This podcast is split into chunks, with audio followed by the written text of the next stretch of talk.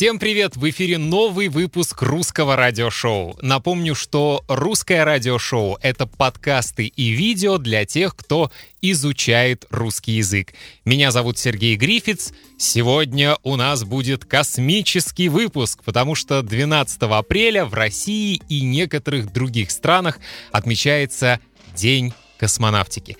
Именно 12 апреля 1961 года Юрий Гагарин отправился в свое уникальное путешествие на аппарате «Восток-1», который через 108 минут доставил первого космонавта обратно на Землю. Гагарин — это человек-легенда. В его честь названы улицы практически в каждом российском городе. После первого полета в космос он стал настоящим героем. В его честь стали называть мальчиков. А на вопрос «Кем ты хочешь стать, когда вырастешь?» практически все дети отвечали «Космонавтом». Биография Юрия Гагарина есть в каждом учебнике по русскому языку. Уверен, что если вы занимались в языковой школе или изучали русский язык самостоятельно, вы встречали огромное количество текстов о Юрии Гагарине. Поэтому сегодня в нашем русском радиошоу не будет скучных дат и сухой биографии. Сегодня у нас интересные факты о Гагарине. Уверен, что вы узнаете много нового и интересного об этом человеке. Но это еще не все. Мы на мгновение перенесемся в 1961 год и станем свидетелями запуска аппарата «Восток-1», а также послушаем и посмотрим фрагмент интервью Юрия Гагарина. И в качестве бонуса мы узнаем, что едят космонавты и почему в космосе нельзя съесть обычный бутерброд. И у меня отличная новость для моих подписчиков на сайте patreon.com. Помимо традиционного скрипта этого выпуска, вы сможете скачать файл с упражнениями. Проверим, хорошо ли вы понимаете сегодняшний материал. Тем, кто еще не стал моим подписчиком на Патреоне, я очень рекомендую сделать это. Напомню, что абонемент стоит всего $3 или 3 евро в месяц. Для меня это огромная поддержка от вас. И по традиции я хочу поблагодарить всех моих нынешних подписчиков. Спасибо вам огромное. Итак, мы начинаем. И, как сказал Юрий Гагарин перед стартом, поехали! Поехали!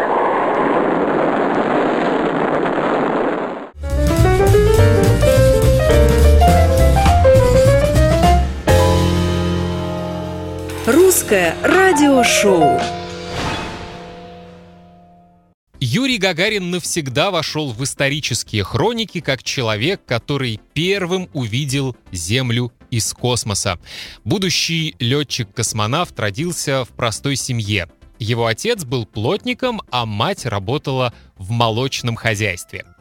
Существует версия, что Юрий Гагарин появился на свет не 9 марта, как указано в его официальной биографии, а в последние часы 8 марта, в Международный женский день. Отец будущего космонавта якобы воскликнул, обращаясь к врачам: «Парень, а родился в праздник женщин!» Отец попросил в документах написать, что Гагарин родился 9 марта. Юрий Гагарин окончил 7 классов школы и училища. Карьера летчика началась с аэроклуба, где он демонстрировал большие успехи. Осенью 1959 года, когда Гагарина взяли в отряд космонавтов, он был старшим лейтенантом и налетал около 256 часов. С будущим космонавтом, конечно, работали психологи. Они отметили, что Гагарин часто использовал такие слова, как «работа» и «работать». То есть для него работа была очень важна. Также психологи охарактеризовали Гагарина как человека вежливого, умного и исключительно аккуратного. Перед полетом Гагарина было составлено несколько сообщений для СМИ. СМИ — это средства массовой информации, газеты, телевидение, радио. Эти сообщения учитывали любые варианты развития событий. Об успешном космическом полете, о проблемах с кораблем и аварийной посадке, а также о трагической смерти летчика. А за 2 дня до полета в космос Юрий Гагарин написал прощальное письмо своей жене Валентине и дочкам на случай трагедии.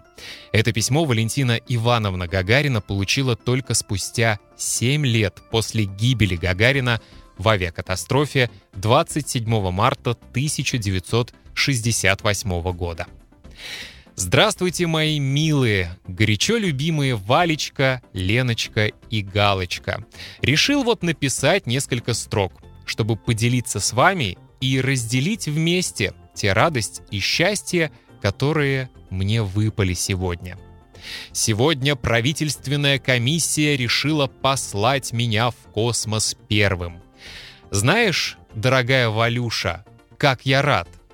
Хочу, чтобы и вы были рады вместе со мной. Простому человеку доверили такую большую государственную задачу — проложить первую дорогу в космос». Это небольшой фрагмент письма. Я вам настоятельно рекомендую найти в интернете письмо полностью и прочитать его. Я плакал, когда читал, могу признаться. А сейчас давайте перенесемся в 1961 год и посмотрим, а также послушаем, что происходило, когда Гагарин отправлялся в космос. Вашему вниманию запись из архива.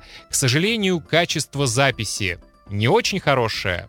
Возможно, вы ничего не поймете, но не волнуйтесь, я вам потом все объясню. Кедр, я заря-1, зажигание. Понял, дается зажигание. Желаю вам доброго полета.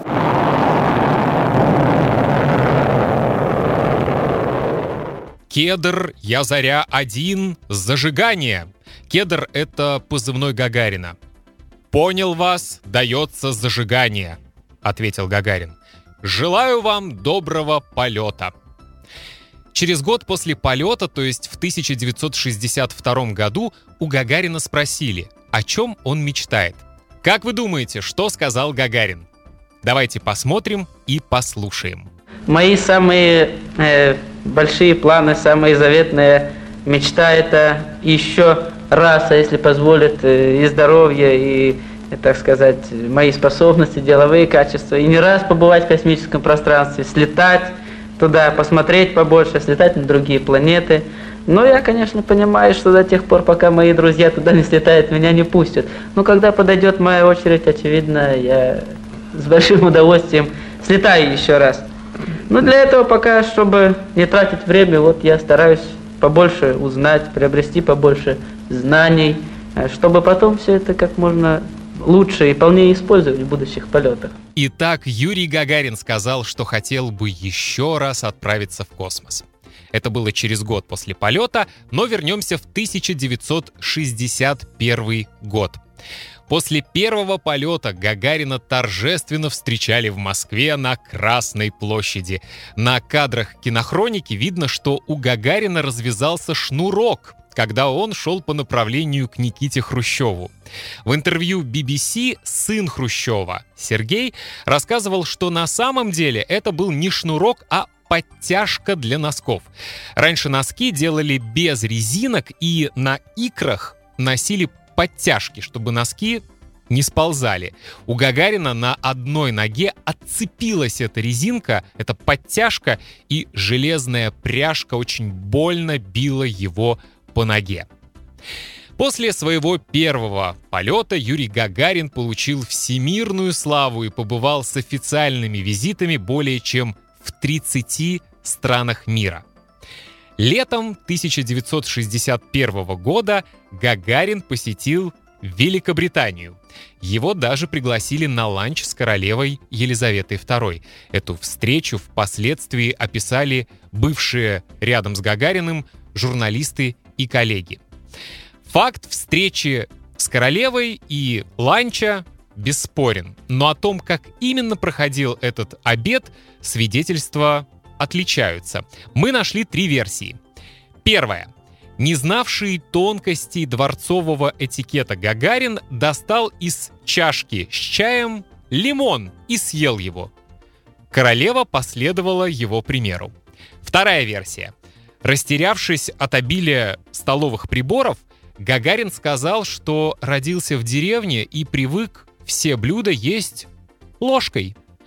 Королева сказала, что тоже путается в обилии ложек и вилок и предложила собравшимся последовать примеру космонавта, то есть все блюда есть только ложкой. Третья версия перекликается с первой. Гагарин якобы съел вареное яйцо, поданное в бульоне, хотя его есть вроде бы не полагается. Однажды Юрий Гагарин рассказал, что когда ездил в разные страны с визитами, возил с собой запасные пуговицы. Это было связано с тем, что при встрече поклонники старались не только потрогать Гагарина, обнять или расцеловать его, но и схватить что-нибудь на память. Пуговицы от мундира отрывали очень часто. Когда Юрий Гагарин приехал в свою родную деревню, местные бабушки попросили космонавта снять фуражку. Женщины хотели проверить байку о том, что после полета Гагарин стал лысым и якобы носит парик. Слухи, конечно, оказались простой выдумкой. Гагарин был увлеченным театралом и часто ходил не только на спектакли, но и на репетиции, куда его часто приглашали. Во время представлений зрители всегда аплодировали дважды. Сначала артистам, а затем первому космонавту Земли, который был в зале. Когда Гагарин погиб в 1968 году, его супруге Валентине не было еще и 33 лет, однако она больше не вышла замуж. Но чтобы не заканчивать первую часть нашего подкаста на такой грустной ноте, предлагаю вам послушать и посмотреть тост, который Юрий Гагарин произнес в одной из новогодних программ того времени. Кстати, этот тост очень хорош и с точки зрения изучения русского языка. Здесь очень много хороших глаголов в прошедшем времени. Итак, тост Юрия Гагарина. Именно в этом году именно мы с вами летали в космос, строили новые города, писали книги, воспитывали детей, строили новые дороги на Земле, создавали новые семьи. Но, наверное, так уж устроен человек, и особенно наш советский человек. Чего бы он ни достиг сегодня, завтра ему уже будет мало. И он обязательно пойдет дальше за своей мечтой. И мне хочется пожелать, чтобы в новом году все мечты сбывались. Русское радиошоу. А сейчас вторая часть нашего сегодняшнего космического выпуска, и мы узнаем, что едят космонавты. Многих интересует вопрос, ел ли Гагарин в космосе. Да, ел. Несмотря на короткий полет, Гагарин должен был обязательно поесть. Ученых интересовал вопрос, сможет ли человек принимать пищу в условиях невесомости и как на это отреагирует организм. Герман Титов, космонавт номер 2, провел в космосе уже 25 часов. За это время он успел поесть трижды. Его меню состояло из овощного супа-пюре, печеночного паштета и сока черной смородины. Сам Титов позднее рассказывал, что все равно испытывал чувство голода.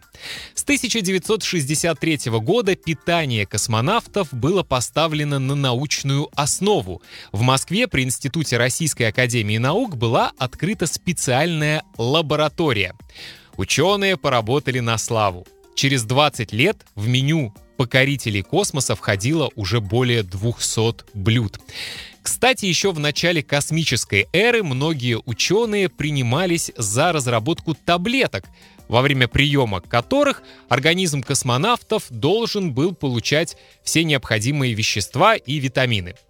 Эксперименты закончились неудачей, волшебных таблеток так и не изобрели, да и космонавты на орбите предпочитали обычную пищу. Долгое время упаковка с питанием для космонавтов была похожа на обычные тюбики зубной пасты.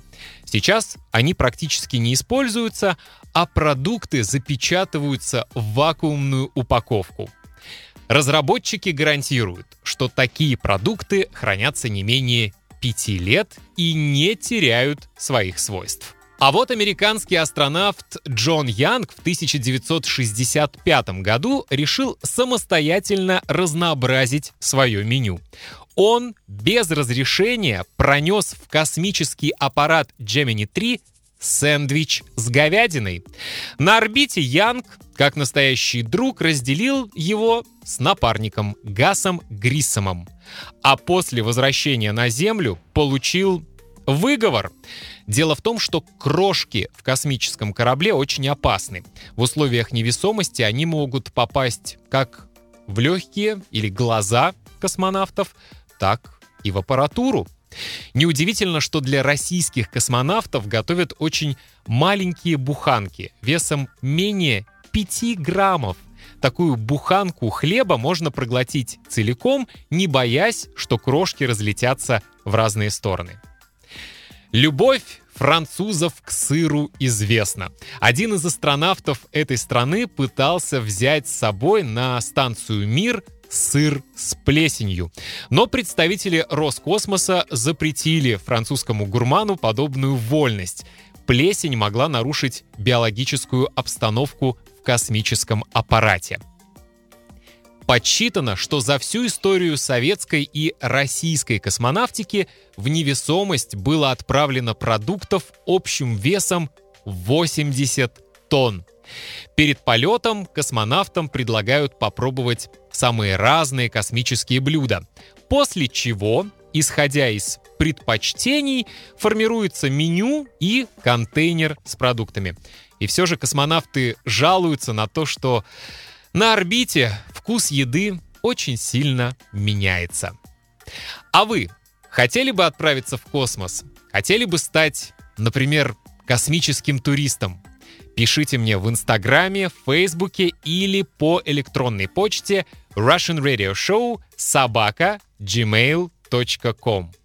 Мои подписчики на Патреоне смогут скачать полный скрипт сегодняшнего выпуска, а также в качестве бонуса для подписчиков я приготовил файл с упражнениями.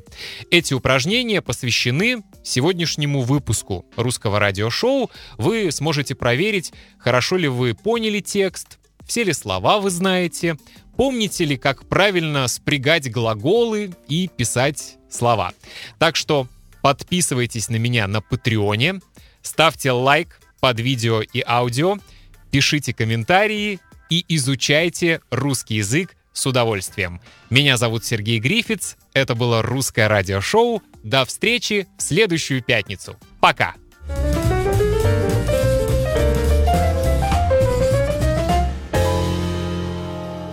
«Русское радиошоу».